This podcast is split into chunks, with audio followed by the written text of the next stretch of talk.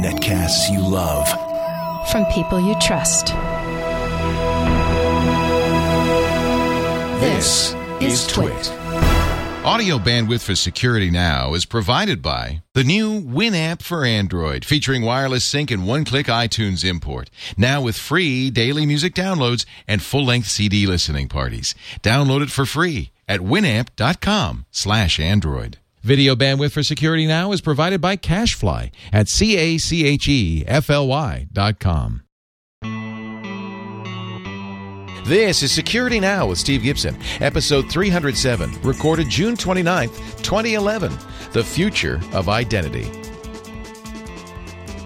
Security Now is brought to you by MailRoute. MailRoute is a secure hosted service that filters viruses and spam for companies of any size. Try it right now at mailroute.info and save 10% off the life of your account. And by Netflix.com. Watch thousands of TV episodes and movies on your PC, Mac, iPad, phone, or TV instantly. All streamed directly to you, saving you time, money, and hassle. For your free 30-day trial, go to netflix.com slash twit.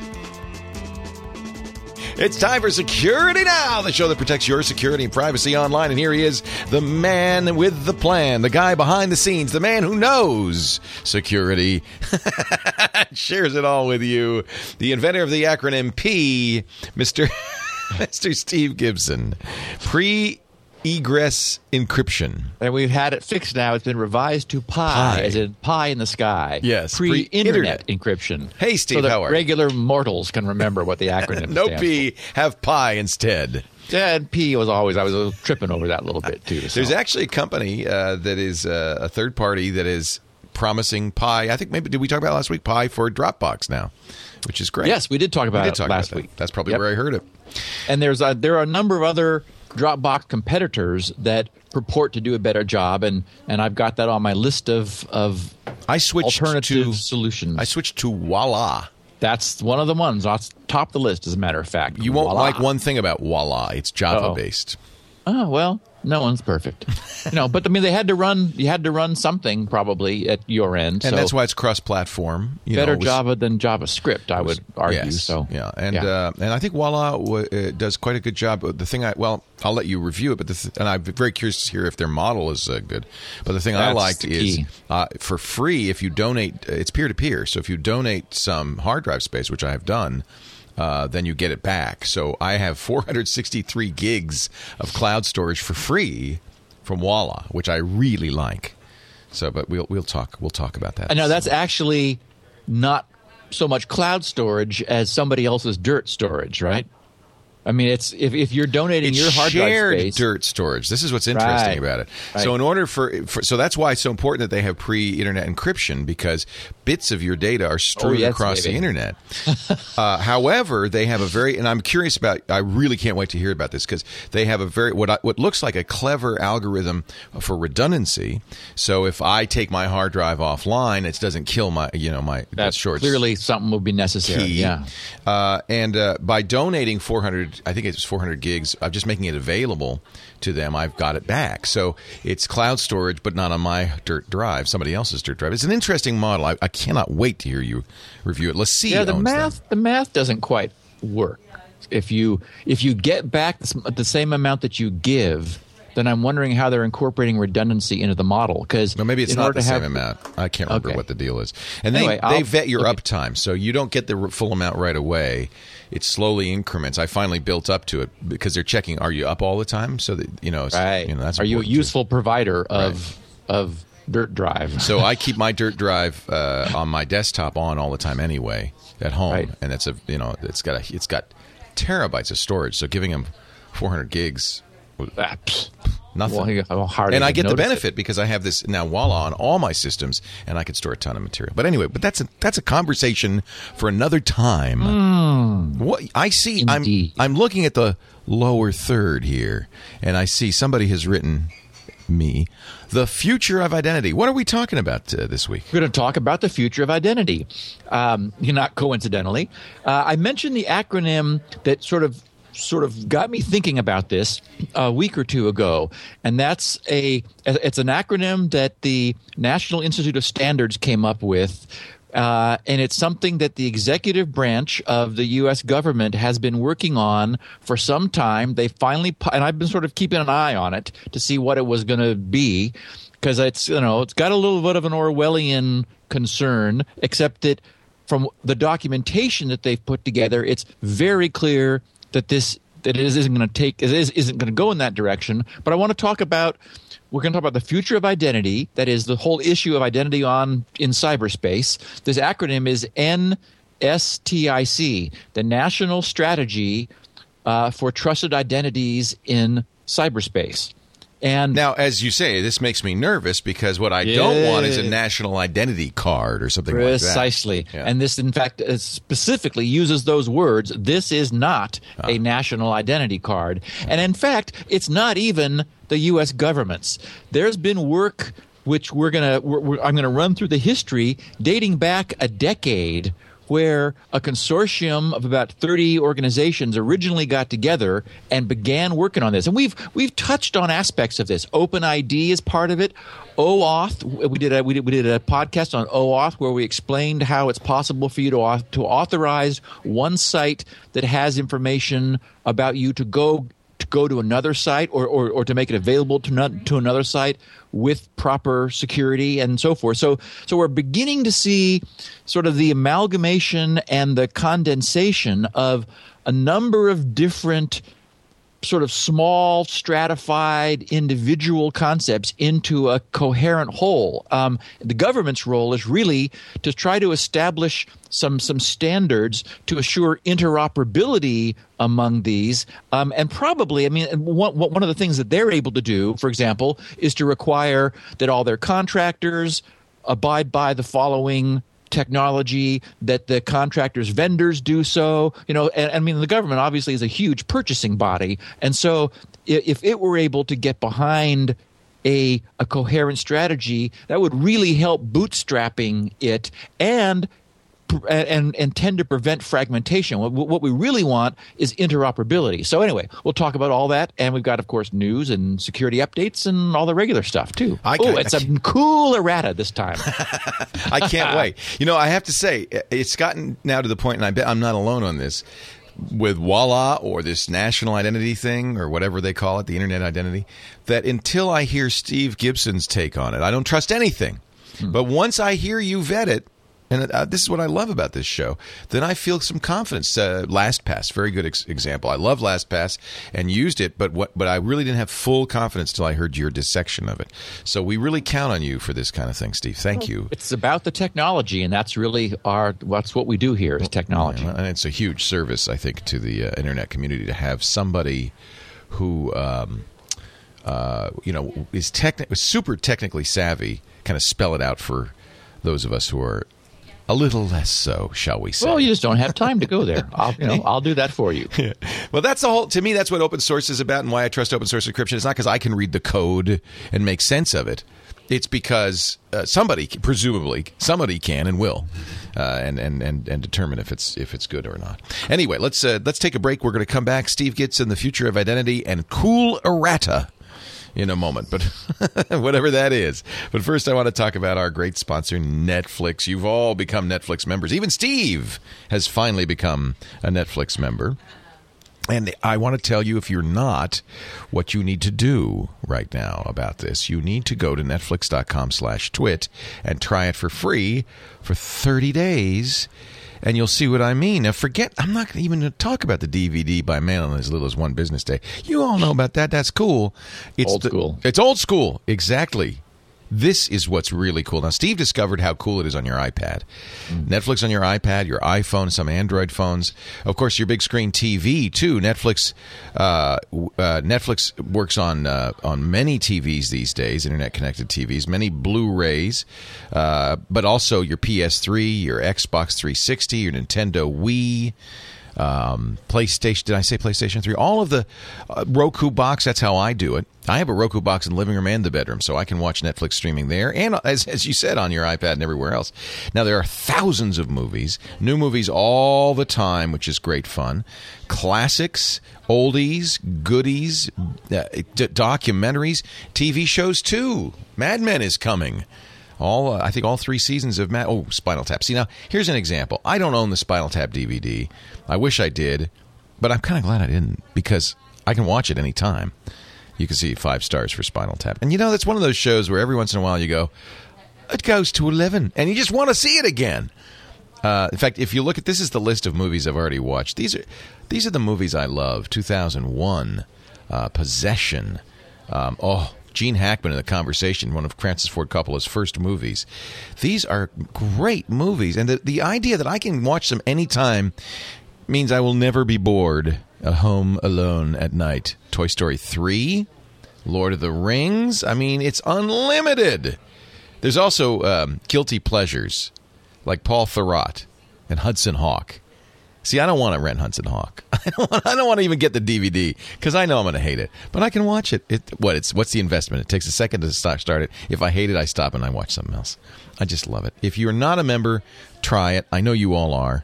So here's what I want to ask you to do on behalf of uh, Steve and Security Now. This is how you support us.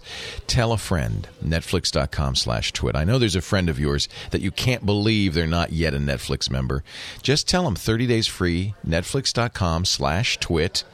They'll love it. If you if they're really good friends or maybe a family member, you can even buy them a gift certificate after the 30 day trial. But please help us out. Help Steve out. Netflix.com slash twit. We thank you for your support, Netflix, and we love you. Keep up the good work. All right, I am ready to uh, begin uh, this uh, episode.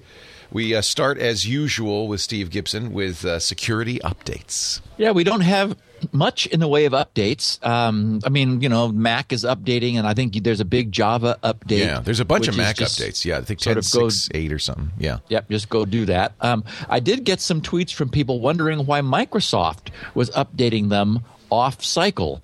And uh, we had mentioned before that Microsoft does non security patches on alternative Tuesdays to the big mega monthly second Tuesday of the month patch. And three little just, I mean, these are classic bug fixy things. There was a problem with um, some um, some networks that were fragmenting large SSL packets, and Microsoft was not able to reassemble fragmented SSL packets. So, one fix that they issued yesterday, Tuesday, um, fixes that so that they're now able to reassemble fragmented SSL packets. There was apparently some fuzzy fonts under IE9, so they, they fixed that. And then they, they also added something called OFV Office File Validation for the Office Suites 2003, 2007, and 2010. So those three things were part of what happened last Tuesday, not security things, just, you know, fixing sort of debris, bugs and things in Windows, which they have to do from time to time. The only interesting piece of, well, we have got a tax and breaches section, which is separate. I was going to say the only interesting piece of security news um, that is not attacks and breaches was a little blurb that I picked up that I thought I would share with our listeners because it made me sort of breathe a sigh of relief. And that was Mozilla's announcement that Firefox will be getting native Adobe free PDF rendering. Yay. Yes. Actually, everybody's going to have that. Microsoft said Windows 8 will have it too. I mean, this is, you know, we're going to be able to get rid of Adobe pretty soon. Yep, and you know, sorry about that, Adobe, but you brought it on yourself. Yeah, no so, kidding. So they posted, we intend to use PDF.js to render PDFs natively within Firefox itself. JavaScript. imme- JavaScript. Interesting. Yeah. Our most immediate goal is to implement the most commonly used PDF features so we can render a large majority of the PDFs found on the web. We believe we can reach that point in less than three months. The entire code so far is less than one month old and it already renders a large set of PDF features. Initially, we'll make a Firefox extension available to interested users that enables inline PDF rendering using PDF.js. But our ultimate goal is, of course, shipping PDF.js with Firefox. This will result in a substantial usability, but also security improvement for our users. PDF.js uses only safe web languages and doesn't contain any native code pieces attackers could exploit.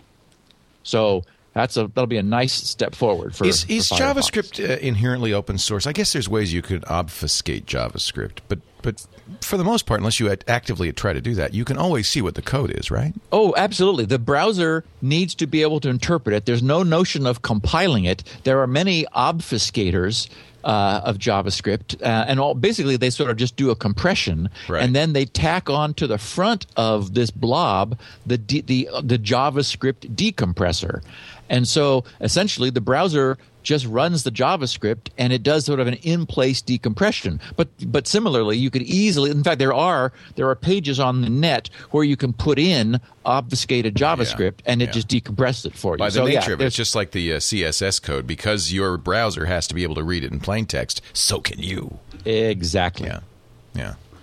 So that's So- good. I mean, that's good news. It means if their PDF implementation is is buggy or whatever, we can at least see it and maybe Yeah. fix it, and we can know that it works all right. Which well, we can't and do with Adobe it is stuff. the. I mean, Adobe is suffering from, well, on one hand, their their own success because you know, as we know, the PDF evolved from PostScript, which was their original creation back in the early days. Uh, Apple licensed the PostScript interpreter. Remember for the 1st Mm-hmm. laser. Uh, laser jet was it laser jet or laser No, printer? laser printer, No, laser Apple writer. Apple Writer. Apple Writer. Was- Yep. Yeah, Something like that. Uh, Laser writer. La- laser writer. The Apple Yeah. Writer w- was their inkjet printer. Yeah, the, no, the it wasn't laser- even inkjet. That No was the. kidding. oh goodness, I had one tractor feed, baby. Apple Writer. Apple Writer. Yeah, we had and, but it did graphics, which blew It everyone did. away at the It did. time. That's right. So yeah. Anyway, Well, that's a um, mistake Adobe didn't make with Flash Note. uh-huh. You can't you can't uh, implement Flash without Adobe Code and Adobe license, but you can implement uh, PDF without an Adobe. Uh, I don't know if, Well, they, if there's a license At some or point, it behooved them to make it, you know, to put it into the public domain, to make the the, Right. the format more Universal. widely available, Yeah. so so that they were able to gain more traction. Right. And unfortunately, they've just been bitten by all the security problems of their old code. So. Um, Lulz Security, the company we've been referring to many times recently because they've just been so actively hacking, announced that they were disbanding. And so there was some speculation on the net about whether this was because the heat really had been turned up on them legally. Uh, someone suspected of being a Lulz Sec member was arrested, I think, in the UK. Yep. And so they formally said goodbye on June 26th. But in the process, they released three quarter of a million newly hacked email addresses, passwords, and clear text uh, obtained from various sources. Now, uh, much as there was should I change my password.com, we talked about last week, the, the fun site that has aggregated a lot of this, there is there isn't as as nice a URL unfortunately, but at dazzlepod.com slash lulzsec slash final. So that's D A Z Z L E P O D dot com slash L U L Z S E C slash F I N A L is another aggregator that has a I think the last time I saw it was at 400,000 and growing. They're going to be putting it all in. In this case instead of putting your password in, you put in your email address and they've and they're obscuring the clear the, the, the plain text password. So so they they allow you to do a quick index on your email address to see whether your email address is among these hundreds of thousands of of account databases that have been compromised and stolen. So I wanted to give our listeners a tip about that they just wanted you to say Dazzle Pod. at Dazzlepod. and and uh, also, Luz, Lulz Sec made the news last week prior to disbanding um, by posting 446.6 meg of known to be authentic Arizona State Department of Public Safety documents, Yeah. which which they stuck up on the Pirate Bay. Uh, a spokesman, Captain Steve Harrison of the Arizona Department of Public Safety, confirmed that the agency's systems were hacked and these documents were legitimate. Um, then the LulzSec guys said, we're releasing hundreds of private intelligence bulletins, training manuals, personal email correspondence, names, phone numbers, addresses, and passwords belonging to Arizona law enforcement. We're targeting the um, AZDPS, which is the Arizona Department of Public Safety, specifically because we are against SB 1070 and the racial profiling anti-immigrant policy po- immigrant police state that that is Arizona and that that SB 1070 they refer to um, is the is the um, measure that passed recently, making it a crime to be in Arizona without documentation proving United States residency.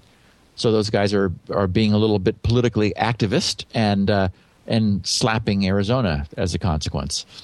So. Uh, but apparently, if if we're to believe what's been said, and apparently it's been confirmed, um, the, the Lulz, Lulzsec has disbanded, and they're going to go in. It's so weird. It is. it's just so strange. The whole thing is strange. I expect a is. movie and finally, we, we talked last week about the Citigroup attack, where Citi had uh, 360,000 credit card numbers and other information uh, had been lost, compromised in an online breach. The news came out since then um, that um, Citigroup was it would that this attack was going to cost Citigroup $2.7 million. They confirmed to U.S. government wow. officials um, earlier this week. According to Citigroup, personal information and card numbers from approximately 3,400 card holders, so 3,400 out of that 360,000. So personal information and card numbers from approximately 3,400 cardholders was subsequently used to make about $2.7 million in unauthorized purchases. And Citigroup stated that affected customers would be reimbursed for the fraudulent charges. So, so, the, so the point is that the information was stolen. It was immediately used in 3,400 different account cases to purchase stuff. And as we know, credit card companies hold their their card holders harmless for for this kind of of of information theft, um, even if it's not their fault. You know, if it just somehow gets loose from some other website. I mean, I've had to change my card number a number of times as a consequence. Um, and so in this case, it's costing them two point seven million dollars. That's actually probably not that much compared to some of the other losses that they've suffered in other day in other times. That's yeah. chicken feed from their point of view. Um, a uh, from the Twitterverse, um, Alien CG was the the person who tweeted me. I don't know his real name, but he said um, he, he reminded me that you can add a label to the end of your username in Gmail. So you could say, for example, username, then the plus sign, and whatever you want to after that before at gmail.com. And he said, could this help add some security to a logon? and and I, I thanked him for that, and and I told him that I would mention it to our, our listeners because I had mentioned last week that it's difficult for users to easily create ad hoc email addresses, um, and this does allow that. At the same time, it exposes your primary email account name, so it's not quite the same, but it would allow you, for example, to do you know username plus AOL, username plus Yahoo, and, and so forth. And if you started getting spam or unwanted stuff, you could simply cancel that or route it into the um, the trash reliably um, as, as some way of sort of segregating incoming email. So I thought that was a good tip. And then John Nassers, uh, JNAS on on Twit, he was the first person to notify me of a free new Peter F. Hamilton Kindle book which Damn, is I'm just finishing the void.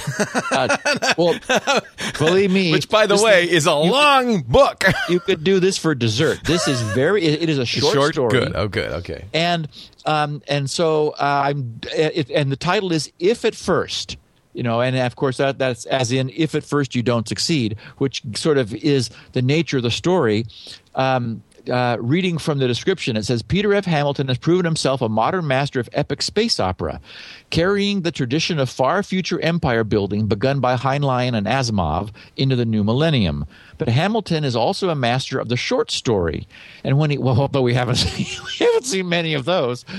It says, and when he tackles one of science fiction's most enduring themes, time travel, the result is as provocative as it is entertaining. It starts in 2007 with a break in. The victim, Marcus Orthu, the financial and technological genius behind Orthonics, the computer company whose radical products have delivered a one two punch to the industry, hmm. all but knocking PCs and Macs out of the ring. Ooh. The perpetrator, a man obsessed with Orthu.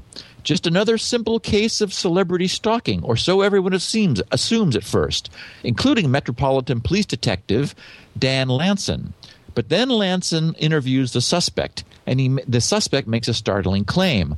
Orthu is from the future, or ah. rather, a future, a parallel timeline. Hmm. Thus begins the ride of a lifetime for Lanson as his pursuit of the facts tumbles him headlong down a rabbit hole, and the hunter finds himself hunted. I can't wait. Well, oh, so I grabbed it and I read it in like an hour. it took I mean, longer to read the synopsis. it did. Um, fun story. I can't wait. But then I realized why Peter had done this. Uh oh. Is he setting up It- another trilogy? Well, um, what's going to happen is that that was to get you into discovering that his very first books are about to be made available. His very first books is that's where I started reading him in '93. Um, he um, he did something called Mindstar Rising, which with a character called Greg Mandel, who who was who had some sort of an organ that secreted stuff in his brain, and he could like squeeze it, and it would like juice him. And um, anyway, there, Hamilton's thing a very interesting mix of hard sci-fi, really good hard sci-fi, with basically just great emotional writing. I mean, it's it's an unusual combination in sci-fi. I have to say. Well, of course, the Night's Dawn trilogy is where most people discovered Peter because that became so famous. yeah, but And I think wrote- the Void uh, trilogy is his best work. I no th- kidding. I, I, I've got it and I haven't started. oh, you yet. haven't read it? No.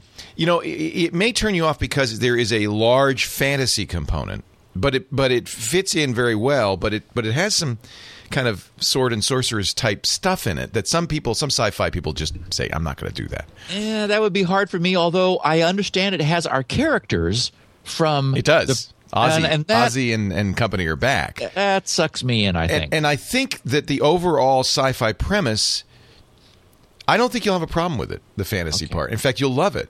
And I, I have to think that this that uh, that I believe that Dreaming Void, uh, Evolutionary Void, uh, I can't remember what the three titles are, but the Void trilogy is absolutely the void is finally over. Is probably the third one. finally over.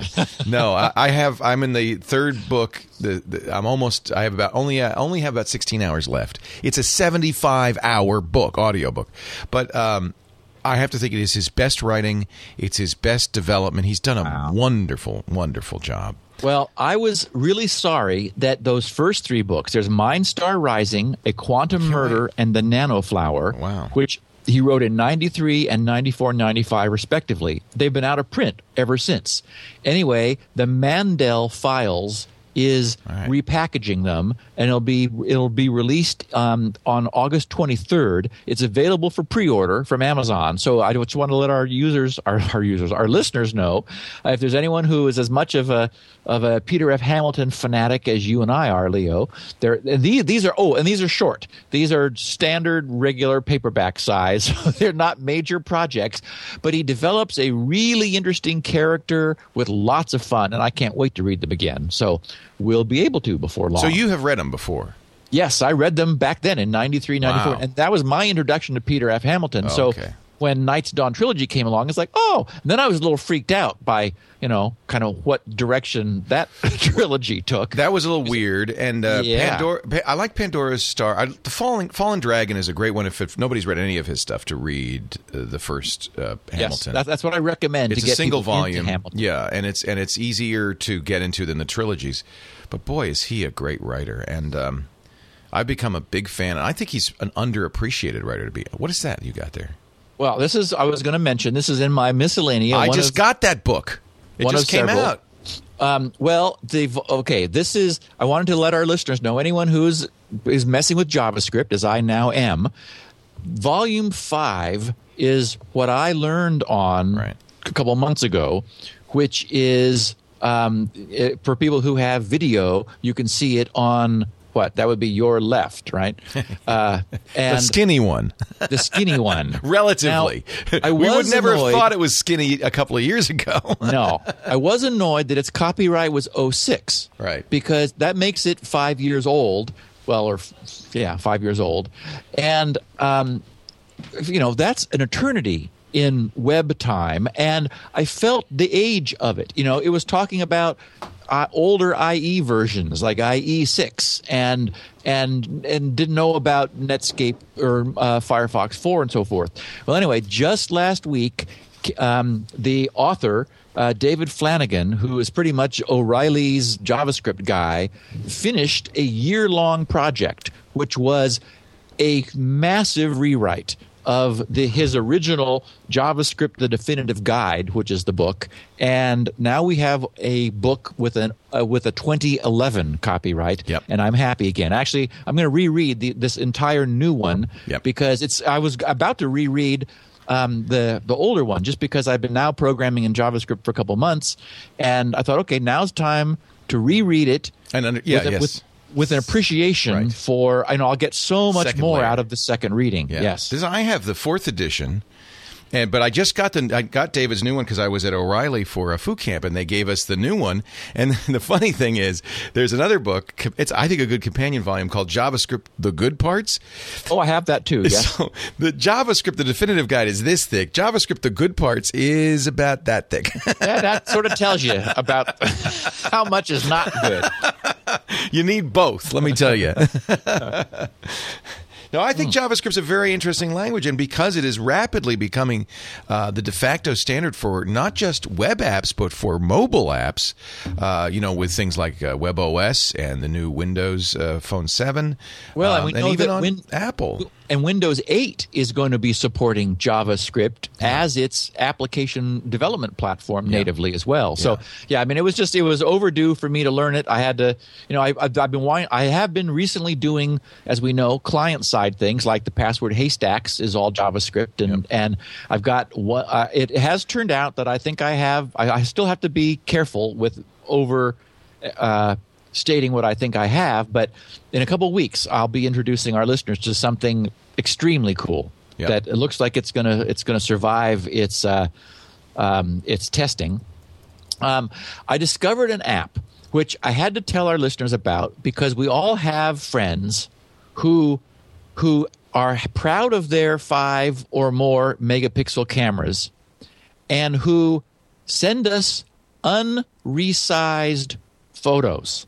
It drives me nuts. I'll like check mail and it's some some 10 meg thing is like Oh, remember when mailboxes used to be 10 megs? yes, it's You like couldn't have more than 10 megs. what in the world is coming in? And then all I, I when I open my email, all I see is some person's armpit because the picture is so huge.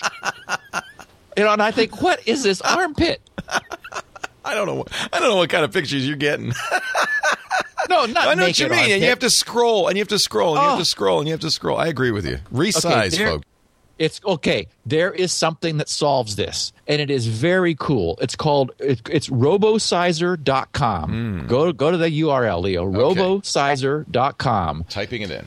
And this is well, first of all, it makes resizing instant for we who know how to do it. I mean, for example, right now I'll have to, you know, I'll fire up, you know, Photo Paint or Paint Shop Pro or something and resize manually. This makes it much faster. But what's cool about it is that, and this is why we want to recommend it to our friends. I mean, I'm I'm going to say mom, um, you know, Those friends. you, you you put this in and it hooks the OS Oh. across all these applications. so you don't have to run an app. It's transparent. Oh, that's nice. You simply, when you attach, when you upload things to the web, you upload photos to the web, you attach photos to email to to send them. Uh, it supports social networking, uh, all the web browsers, all of the um, uh, instant messaging clients. So basically, it just takes responsibility for in the background transparently resizing photos and um, it's shareware i think for a month and then 24.95 so it's not free but um, I, I just wanted to let everyone know about it because i'm sending it to my friends. I've got one one buddy in particular who just he loves his camera but he's like oh look at this you know and i see weeds. It's like wait a minute. And then i, I have, it's like oh my god. Because you know i'm using eudora still and i can't it won't resize instantly for me so right. It's annoying great. I'm Robosizer.com. That's great. through with armpits for a while yeah. Win- Windows only, of course. uh, uh, yes, it is Windows only. Um, and then I uh, this I've had this note for well, you'll see from the from the nature nature of the note for how long. And I just thought I I would share it today. Uh, this is from someone named Ryan uh, Ryan McCain actually, who wrote to me years ago. He said, "I live in Louisiana, and during Katrina, all of my computer equipment got wiped out." I've been able to get my laptop to get my laptop, and as you can imagine, it wouldn't boot up. I downloaded SpinRite illegally, not thinking it would do anything. But wow, it did its thing for a few hours, fixed or marked a ton of errors, and my laptop can now boot. I had so many personal photos, documents, etc. on that laptop, so SpinRite had been a blessing or ha- has has been a blessing. Here's the catch: I lost nearly everything in Katrina, including my house, ah. one of my kids, Oh, no. pets, job, etc. Oh, dear. I I mean everything. He put in all caps. Oh, He said, "I'm an honest person, so I want to pay for your software. However, I can't afford to pay it all at once at the moment." And I'm thinking, "Oh no, kidding." No kidding. Yeah. He says one day you're skating through life with a great family, mm. a nine to five job in IT. The next day you're trying to muster up enough strength just to get through the day. As you can imagine, money is very tight as we continue to recover from this nightmare. I'm not wanting your sympathy, I'm simply explaining my situation. I can give you $10 per month until the price of the product is oh. paid off. I know that sounds absurd, and I'm embarrassed to even ask that of you. However, I'm trying to keep my wife and kid fed, and things are really tight around here. Hell, I never thought I would be one of those people who went to the library to get on the internet. That will give you an idea of how things are down here, not just for me, but for thousands of people in the Gulf Coast. I appreciate any leeway you can give me here. Well, of course, oh. I wrote Yeah. I have a I said, feeling I know what you said. you owe me nothing yeah. for your use of SpinRite. Oh, my I said I'm very glad that it was able to help you post Katrina. And the last thing, I in caps, I want from you is eighty nine dollars that you don't have. No kidding. The most Yeah. expensive aspect of your having used a pirated copy is the time I'm taking here to reply to you, which I'm glad to do. So please, you have the best wishes of all of us here at GRC, and you owe us nothing whatsoever. Peace Wow. and hang in there. Wow. So he wrote back. He said, Steve, that's very generous of you. Thank you very much. Well, he says, my only priority at the time was saving as much information off of that laptop as possible, no matter how many laws I had to break. 90% of the videos, pictures, etc., I had of my kid who passed away during Katrina were on that laptop. Oh my god, I'm just uh, devastated. So it was much more than just a few songs and funny videos Yeah. that I was trying to restore. Thanks to SpinRite, I was able to recover every one of his pictures and videos. Feel free to read this email on the Security Now podcast as a testament to just how great SpinRite is. Thank you for your kind wishes, not only for my family, but for everyone who's still getting their lives back together in the Gulf. Ryan. I don't know So, what to say. That's wow. very neat. yeah. Ryan, our thoughts and prayers are with you. Uh, wow. and presumably, since that was a while ago, he's pulled his life back together. Of course, he can't. Yeah. Nothing can replace. You I can't SpinRite his his lost son. No, so you never recover Yeah. from that. That's terrible. Oh my god. Um, I'll tell you what. Let's give you a buffer before we get into the future of identity. How about that? And I'll just uh, briefly mention MailRoute and then we'll and we'll continue on with the show. I don't know what to say, but Ryan, um, wow, our thoughts are with you. And Yeah. uh, as a father, I I, I can um, I can only imagine. Uh, I do want to mention if you folks are uh, uh, running your own mail servers, I know a lot of you are, because that's because the kind of people who listen to Security Now, the sophisticates running their own mail servers. Maybe you even, I suspect a lot of you even run mail servers for companies, schools, uh, nonprofits. You're you're the person on the line there. Spam is an issue. Now, if you're using Gmail, you're using Yahoo Mail, you don't have to worry about spam. They handle it. But if you're running your own servers, spam is huge. I'll give you an idea. Uh, I get uh, uh, this is surprisingly good numbers. I got these numbers from Tom Johnson, who runs MailRoute. Um, it seems like a round number, but it, it's a little round, but it's pretty close. One million in the last 12 months, one million messages came to my leoville.com addresses. Now that's me, but I, my, all my kids, my, my, my wife, many family members, uh, many uh, uh, friends have Leoville addresses. I kind of host their mail for them. And uh, of those million addresses, get this 970,000, 97% were spam. 97% because this this address has been there for a long time. In fact, people the, leoville.com has been around so long that people I, we get one of the things Tom does, which is great, I could say what the actual addresses are, the, the real addresses, and anything else gets rejected. I was looking at the report. I was getting, I get like thousands of emails a, a year to Leo's hair at leoville.com. Somebody thought that'd be funny to sign me up for something with Leo's hair. So we, I don't see those. Uh, I get them in the report. They're in the spam store at mailroute.info, but I don't have to worry about them. And that's the beauty of this. That means 90% of the 7% of the traffic that would come to my server doesn't even hit my server. It, it doesn't even go near my server. That's just a lot of money saved a, a lot of traffic saved, and then those thirty thousand messages I can deal with, you know, and and some spam gets through because one of the things MailRoute does is very good. They're very very effective at spam, but they're also very very low false positives. They want to they don't want to block anything that you might want. So occasionally some spam that looks very real gets through. That's easy to deal with, but my mail is essentially spam free. It's amazing. It's amazing. I want you to try it. You can do it absolutely free. Uh, to actually, is that true? Do they have a trial? I'm sure he does. Why don't you? Here's what you do: go to mailroute.info.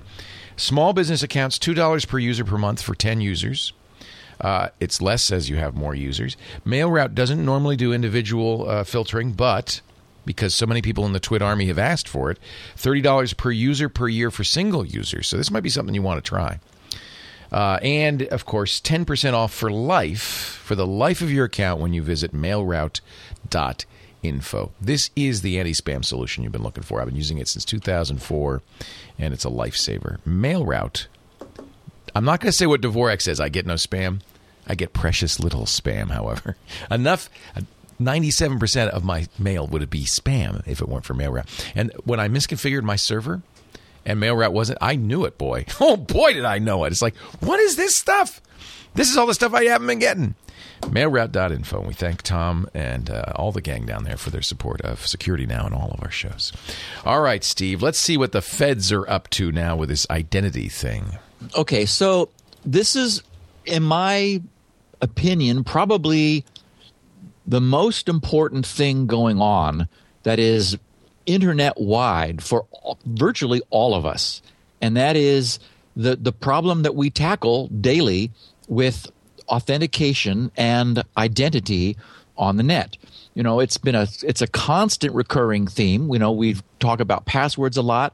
Um, I've got as I as I said, I hope to have one more shoe to drop or the other shoe or something uh, on on the issue soon. Some work that I've been that I've been doing. Um, but we we have this problem that we've discussed we've come at from various ways. We've talked about open id in the past the idea that you have what's called a single sign-on where you would authenticate yourself to a, a single location e- and either then you would maintain that persistently and other sites you visited could figure out who you were from that and and and trust that or you you when you go to sign on to a site it bounces you to somewhere else to authenticate, and then you come back having done so. Um, then we've talked about the OAuth, the the Open um, Auth project, where, for example, if you were if you were at Flickr and Flickr said uh, we'd like to to grab your Facebook friends with your permission, what happens is you, you say, yes, let's go do that. And so you're bounced over to Facebook where you log in with Facebook. If you're not already logged in persistently, you give Facebook essentially permission to provide that information to Flickr, and then you're bounced back. Uh, we did a podcast about that. That's the how the open auth technology works. And there's the, the the crypto going on in the background is is Flickr representing what it wants to Facebook, Facebook showing you what it is that it's going to give, and making all that kind of transaction uh, secure.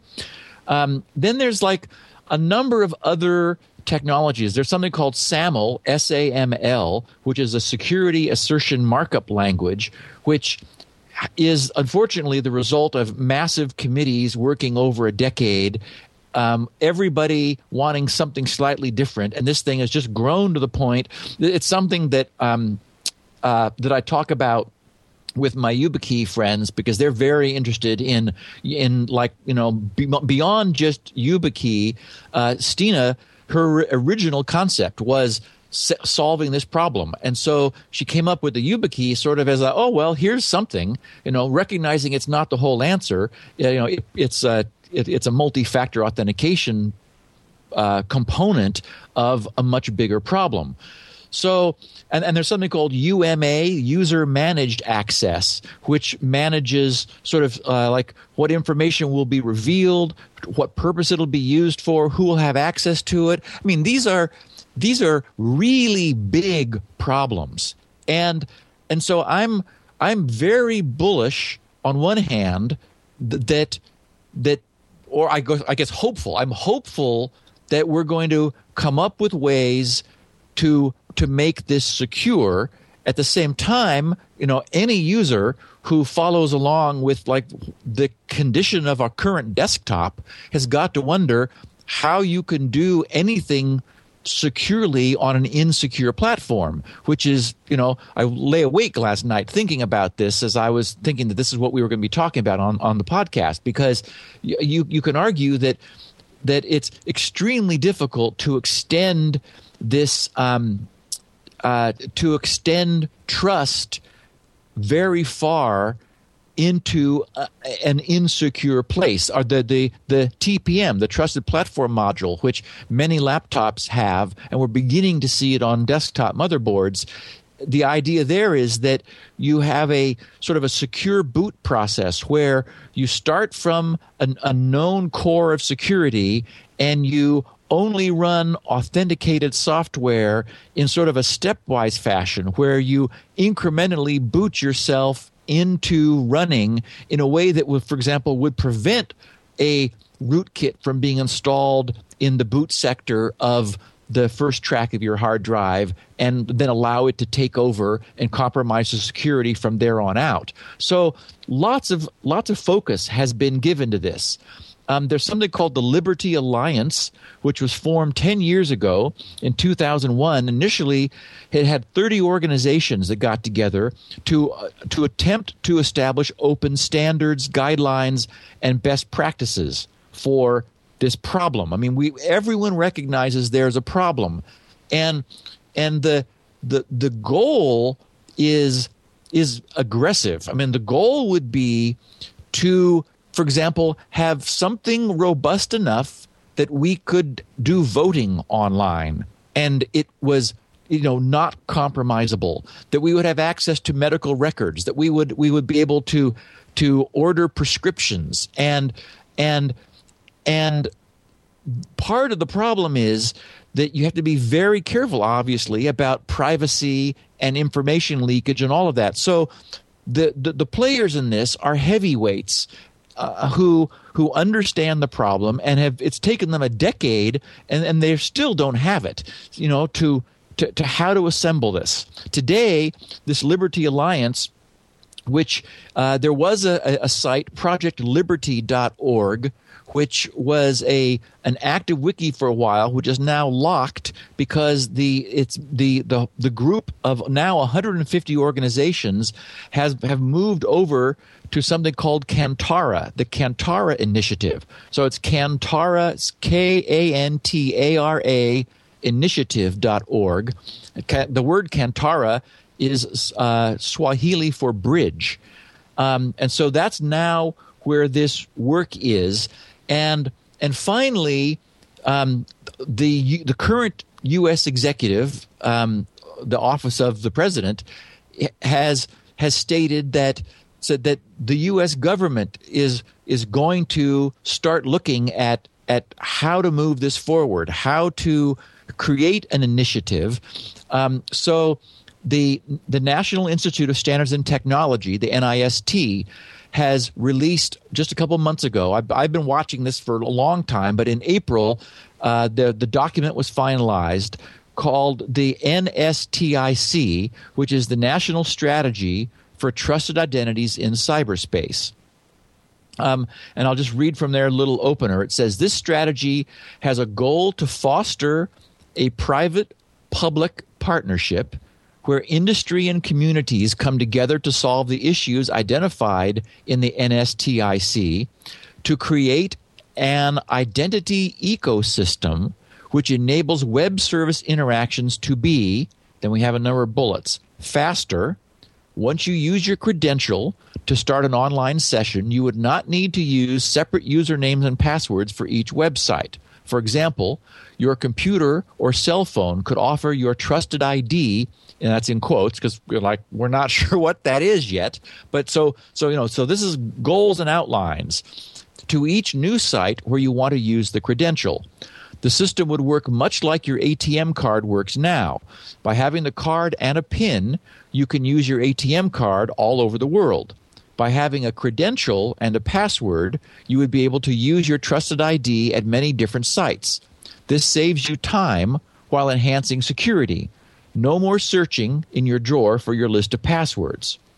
Then they say they go on saying it would be more convenient. Businesses and government will be able to put services online that have to be conducted in person today, like transferring auto titles or signing mortgage documents. So, you know, they're being aggressive about you know the the level of security and i you know and believe me i'm being skeptical here. I'm not suggesting this you know we know how to do this today. And i would i wonder whether we even can today on with with, with the platforms that we have. Um, but you know but i want to give everyone a sense for for for like the big vision. Safer. Your trusted your trust credential will foil most commonly used attacks from hackers and criminals protecting you against theft and fraud, safeguarding your personal information from cyber criminals. Private. This new, in quotes, identity ecosystem protects your privacy. Credentials share not only the amount of personal information, not only, I'm sorry, credentials share only the amount of personal information necessary for the transaction. You control what personal information is released and can ensure that your data is not centralized among service providers. So there, there, I, I noticed throughout this, there's been a lot of attention paid to, you know, thwarting information aggregation, and then there's a constant notion of of only providing what's necessary. I mean, there there really isn't in this a a you know this is going to be a way for us to spy on you.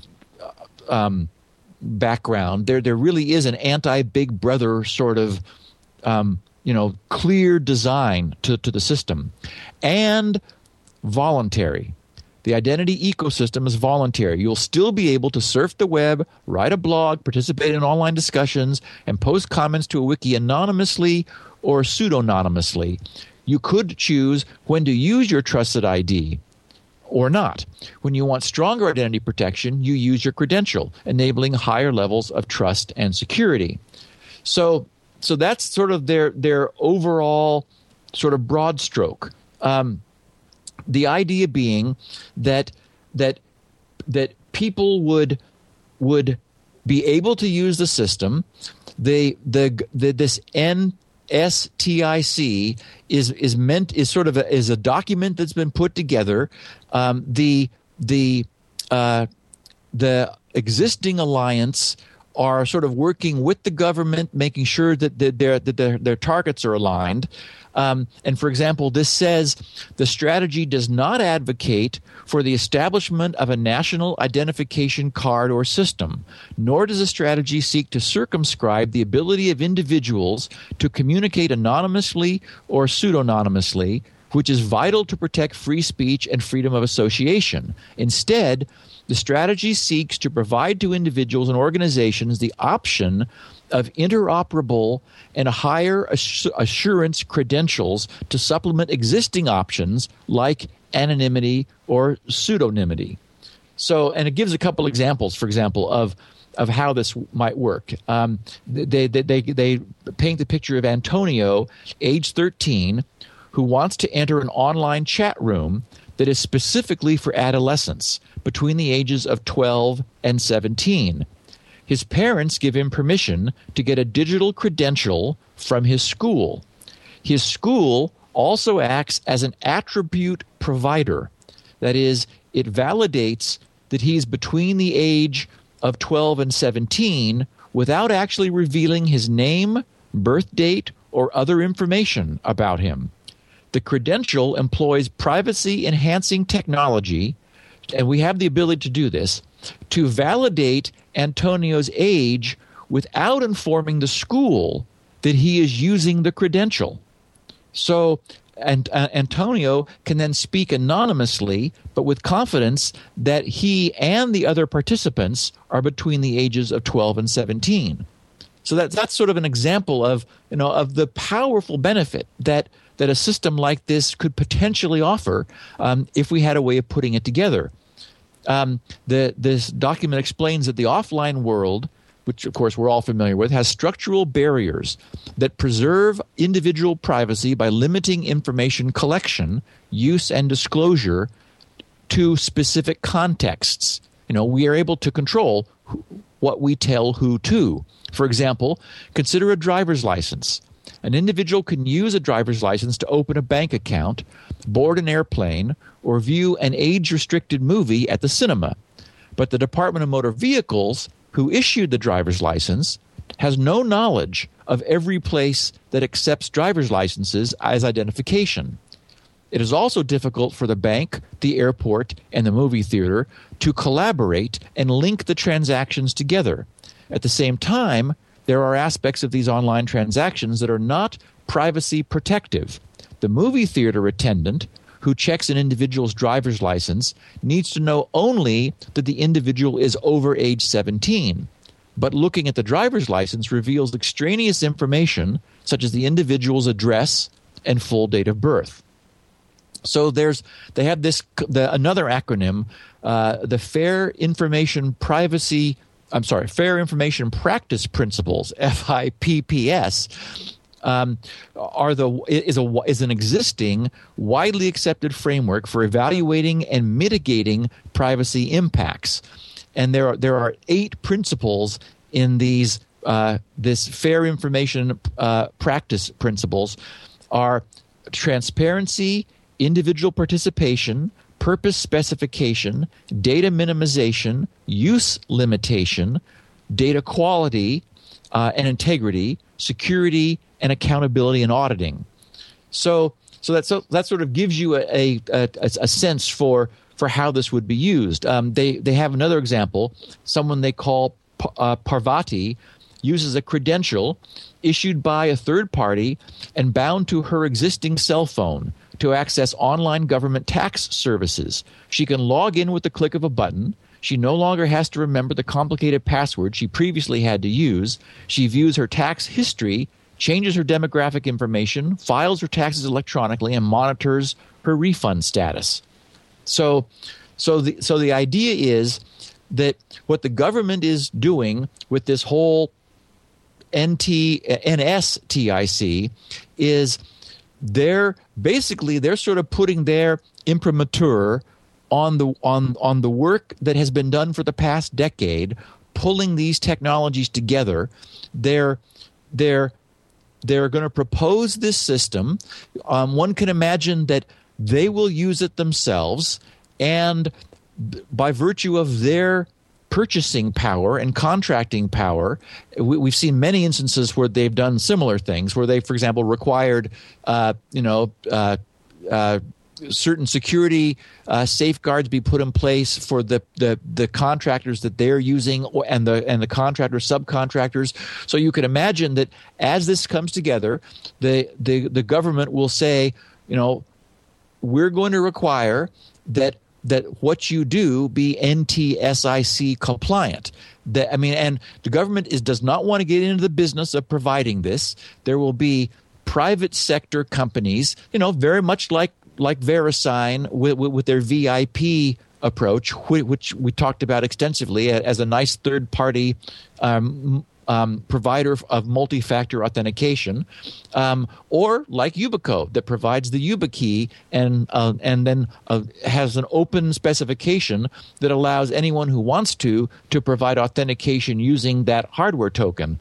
Uh, and of course, we've got, unfortunately, the example of re, uh, in recent memory of RSA with the fiasco of what happens when you have a, uh, a, a widespread highly used token and this data gets away from you. So, so I mean, so there, there with anything like this, obviously there are there are liabilities that that, that come with this um, with this centralization of of information and power. Yet we do have the technology when we like work out all the details for for making you know many new sorts of services possible, which which I think is clearly where we're headed in the future. Cool. Sorry. no, that's fine. I got nothing to say. Yeah. Um, uh, this, this, work is, is, is great.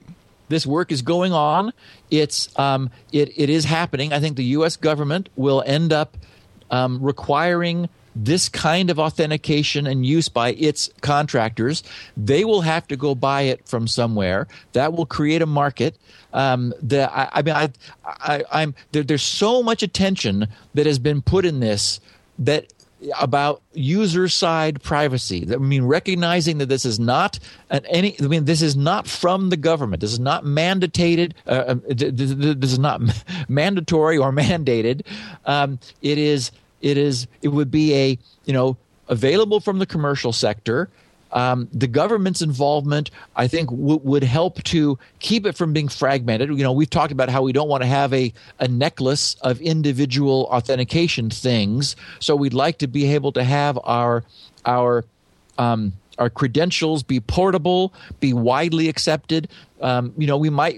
There's nothing to prevent a user from getting mul- multiple credentials. Although the technology does allow a user to specify what information is is given to whom, with this notion of attribute providers. And that's one thing we've never talked about before. That that's like another entity standing back, which is able to to essentially provide attributes like we were talking about um, this this 13 year old whose whose school was able to assert his age. And so so they were part of this ecosystem. Their assertion was digitally signed. And so the assertion existed separate from the school so that the assertion could be validated and verified and the verifier could be checked and and and so its level of authentication could be could be assured and then that way somebody was uh, uh, was able to take this this um, attribute and um, and and know that it is that, that there's that, that there's an entity standing behind it with with some standing. So I mean we've we've talked extensively about digital certificates and how, for example, um, owners of websites get a digital certificate. They assert their identity to a certificate authority who then signs that assertion and it's that assertion essentially that our browser receives and then our browser checks to see whether it believes the signer of the assertion. So this is sort of an extension of this existing public key infrastructure. That is, it, it's it, it takes this concept that we are able now to produce tamper proof documents, tamper proof things. We can granularize them to being attributes which people have and you so there could be a like an attribute repository and a company whose job is to to provide um, subsets of those attributes so that you provide your pharmacy with the ability to to know exactly the following things about you. The the pharmacy then makes a request to this attribute provider. Um, you have told the attribute provider what to provide, or you've you have signed your permission to the pharmacy. The pharmacy then forwards that permission to the attribute provider that then is able to take from its large collection, select those attributes that, that you have you have you have given the pharmacy permission to have, and then it signs those, sends them back to the pharmacy. The pharmacy gets them from a signed provider, and it's only able to get what you t- allowed the pharmacy to get because it was your permission that that allowed the release of that information. And and potentially complex as that sounds all of it happens in the background. That is users are i mean this is sort of like you know next generation um, uh, cyberspace technology that that begins to get control of our information in, and allow us to manage our information in a, in a in a responsible way and ultimately transparently. So there's all this nonsense of having to create separate identities for every website that we go to ultimately goes away and and we, so we end up being able to authenticate um, much less frequently. That authentication is spread across virtually all of the internet, and we're able then to control from from providers of uh, who, who know different things about us, that's able to be aggregated under our control, and we're able to then control the dissemination of that in a way that other third parties are able to trust. Uh, it's a big deal, and it, we're we're we're really heading towards it. It sounds like this replaces, or maybe not replaces, but it does it replace the digital signatures technology using certificates or a PGP, that kind of thing?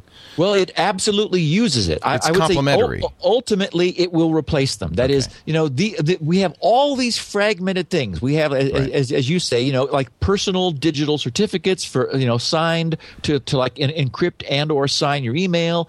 We've got Open ID. We got Open Auth. So so we have we have authentication. We have information provision. We've got all this stuff has sort of been been um, created ad hoc and not pulled together, the what we would ultimately have in the same way that there's just a single SSL certificate infrastructure. You know, there aren't five of those. There's just one.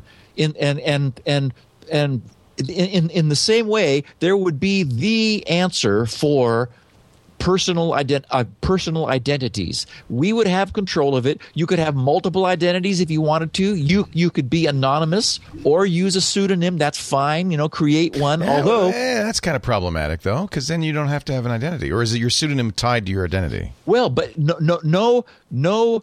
Um, you know, the DMV is not going to sign Right. your With a s- yeah. your pseudonym. Right. They're only going to sign Got it. you. Got and, it. and so so it would be so so part of the uh, you know part of all this information is a chain of trust and and w- at each step of that chain and this is why this SAML, the, the security markup language, is su- it's such a big deal. Um, uh, Stina was telling me that no no organization could even write this. I mean, like write the code. They're they're, they're working now on um, on uh, reference implementations, but all anyone will ever be able to do is just take it and use it because it is so big, it is so complex, and you know to do this, it to to, to have the flexibility that we need, yet the power that we need.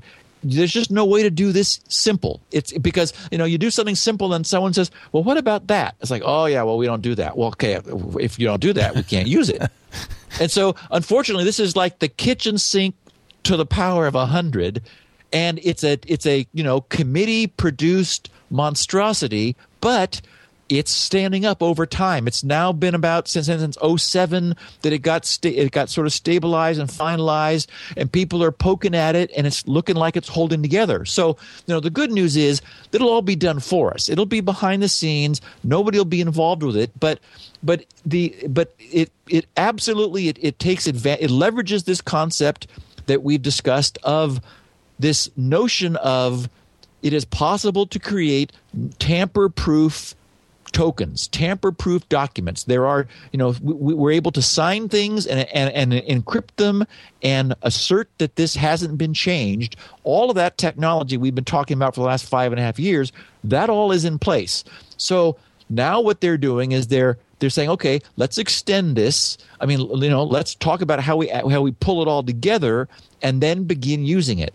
And what's interesting to me is that we're beginning to emerge from pure theory mode into okay you know here's the kind of ways this would get used. This is you know what what it would mean for us.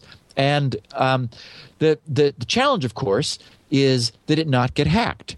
That that you know I, I mean and i immediately think of like okay if i if i have a token that i plug in to my computer. You know, the the the, this, the um, NSTIC document talks about smart cards. It's like, well, okay, you know, my current machine doesn't have a smart card reader, but it's got USB ports coming out its ears. So maybe it's you know like a YubiKey kind of thing that I put into a a, a, um, a USB port in order to provide authentication. The problem is that that that's not secure because the moment the data is sort of like unenveloped. The moment the data is available, malware in our computer would have access to it.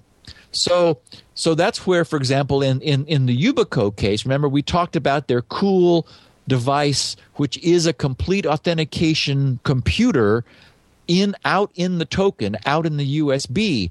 Well, t- for this sort of thing to work in an in an identity ecosystem fashion, it itself, that is, this token, would have to be smart enough to establish a secure encrypted connection with the, the other endpoint. That is, you can't have the token provide information to the computer because it could be compromised. I mean, we, we, unfortunately, our current PC platforms, and by that I mean you know personal computers, Macs and Linux machines and everything. I mean, they're just so so insecure that the, the only thing they can really be trusted to do is be a conduit in some fashion. So, I mean, so I, I, mean, I really see don't don't for a second think I don't see major challenges to to implementing this in a secure fashion. Yet, I think you have to have the dream before you can begin saying, okay, now we know what we want. How do we go about getting there? Um, and I really do like how comprehensive this dream is, and um, how much potential there is for the future. I can imagine 20 years from now, this will just be, oh yeah, you know, I mean, that's just, it's just the way we do things. People will have di- digital identities of various sorts. They will have been issued by, by various um, issuing authorities. Doesn't have to be a be, governmental authority. Absolutely not. Well, in fact, it probably won't be. The, go- the government will be there, but you, you could also, in, in the same way that I guess it depends I, who you as, trust in the same way that I, as GRC, got a, a, a an SSL certificate from VeriSign by go, jumping through some hoops and proving to them that I am who I say I am. In, in the same way, there will there will certainly well, or you're able to purchase anonymous tokens from VeriSign, you know, the football or the credit card and so forth, or just download them onto your smartphone to to to provide you w- with a um, an, an anonymous yet repeatable uh, factor for login. We'll have all of that too, but but where they're really heading is to this thing being vastly more comprehensive. Now, I, I don't think more onerous. I, I really think just more comprehensive. We have the t- technology to do this today. It's just a matter of getting everybody together, agreeing on standards, and then beginning to, beginning to deploy it. And we, there is a chicken and egg problem, and that's where I think that the government can probably come in by saying, "We like this. We're going to require everyone we deal with to use it." and and that'll that'll tend to get it going. But otherwise, I don't see the government at all being too heavy-handed in this. Yeah, I, I know some people. The idea of the, a government doing this makes them nervous. To me, it actually seems sensible because you need a centralized third party to certify it.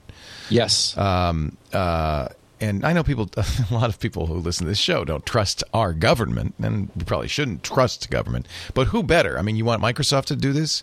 Uh, they have been, by the way, uh, to, with little success. So I think it needs to be that. And then, and then I, I think this is a nice.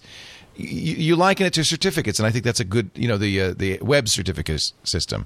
I think that's a good analogy. I think it makes sense to have third parties that are certified and that kind of thing.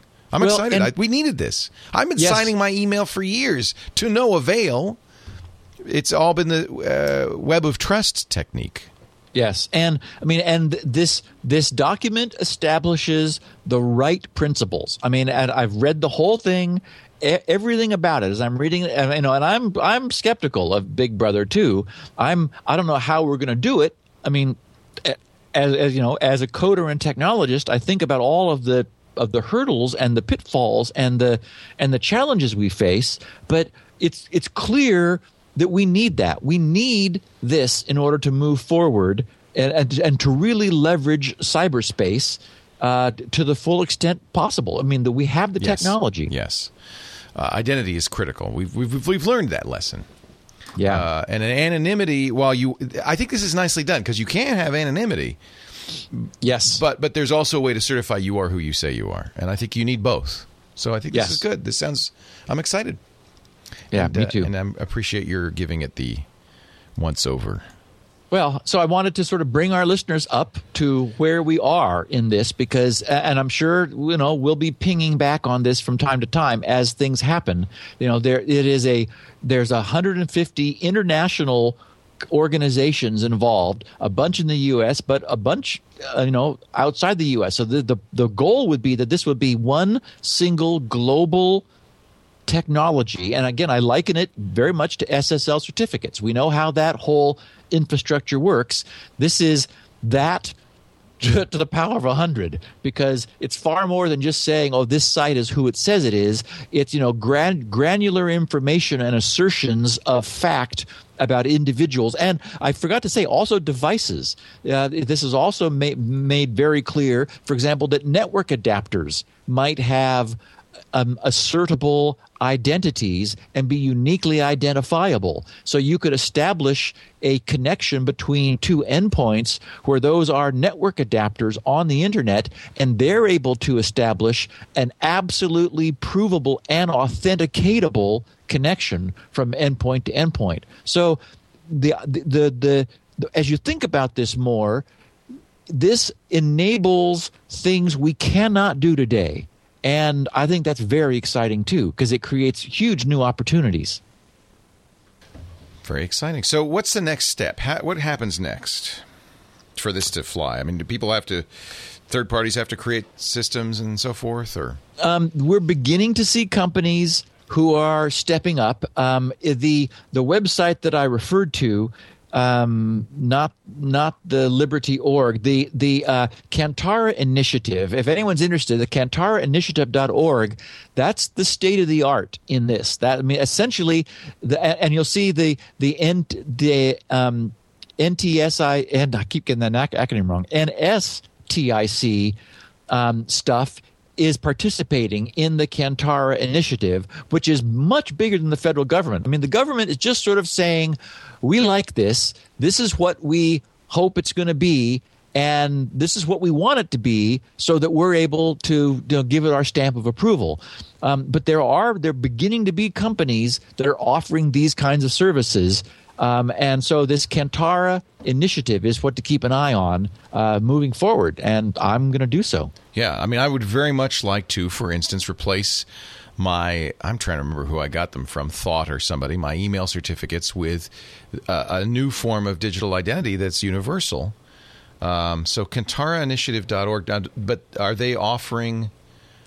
Well, no, see, no, you know, is- no, no. It, it, it, it's just the organization, just the sort of the, the organizing point. Yeah, we're still premature. I mean, it's it's going to take um, probably the major providers like Apple and and Microsoft. It's got to be in the email. It's got to be in the Google and all of this stuff. Exactly. Yeah. And so, um, for example, I didn't realize that Google is an open ID provider. Yes, But yes. no, of course they would be.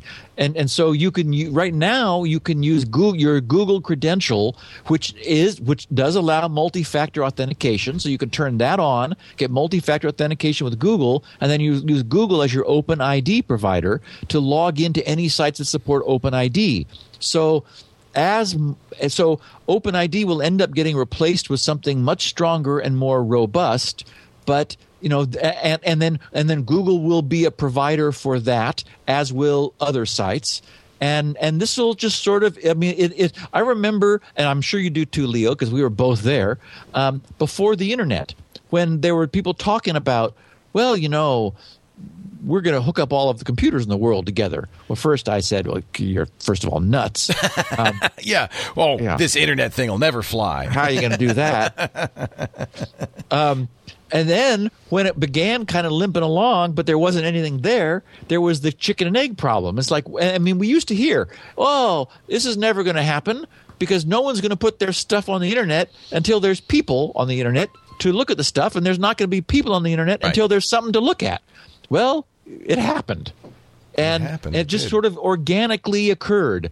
And and the good news is, I mean, this this something this important and big has to be done right. It's why I'm glad it's not a mandate from the government. The government couldn't possibly design this. I mean, this has taken a decade and 150 organizations spread around the world, and they're, you know, they've kind of think they've got it now. So, and code is being written. It just this is just a big berg that, that, moves forward very slowly. But the good news is, I think it's a good berg. and we're not the Titanic. Let's hope, anyway. Uh, no, it's very exciting, and I think we did need this, and uh, I've been waiting for this. And uh, you know, I mean, I've been a believer all along because I used OpenPGP or GNU uh, Privacy Guard to sign my mail, and that confused people because it would put a little bunch of it would put a hash at the bottom of the mail and people would say what's that now i now i use certificates to sign it because because most email programs support that but that confuses people they say what's this p7s mime attachment Well, and, and, and another example is the way we got the extended validation certificates. No users had to do anything. Right. But now their But you got a bar lights light. up green. Yep, yep, yep. If if there's like higher level of assertion, that'll just it'll end up getting built in to our world, and everyone's going to take it for granted. But it's going to be good. Steve Gibson is the man in charge at the GRC Corporation, grc.com. And in fact, if you go there, you can get a copy of SpinRite, the world's finest hard drive maintenance and recovery utility. Saving hard drives even in the midst of disaster. grc.com. If you have a question for next week about this or any other topic, grc.com slash feedback. And you can also um, find a lot of freebies there. Information about his password haystacks, for instance, which is really a good thing for people to know. I've been using it religiously ever since, and I'm so grateful to you for that. Uh, new stuff coming too. grc.com. You can follow the Steve on the Twitter. Somebody sent me an email saying, Why do you keep calling it the Twitter? You're so old. You should stop doing a show. It's a joke. You'll follow the Steve on the Twitter at SGGRC is his Twitter handle. Uh, and that's a good place to ask questions too. As you can see, he includes that in his stuff. And you'll find all the shows 700, what is it? 700, 300, not quite, 307 Slow down, episodes. We'll get there. we will. We'll get there sooner We'll later. Uh, 307 episodes uh, available in transcription, 16 kilobit and 64 kilobit. So you get your choice there. Uh, all at grc.com. Steve, thank you so much for being here. My pleasure, Leo, always. And we'll do a Q&A next week. Next and week. And then hopefully I'll have something really cool. Maybe in two weeks. I'm going to try to get it done in two weeks. That'd be neat. We do this show every Wednesday, 11 a.m. Pacific, 2 p.m. Eastern, 1800 UTC at live.twit.tv. And we invite you to watch live or download it after the fact. Uh, you can also get it at twit.tv slash SN. Thanks, Steve. We'll see you next week. Bye-bye security now.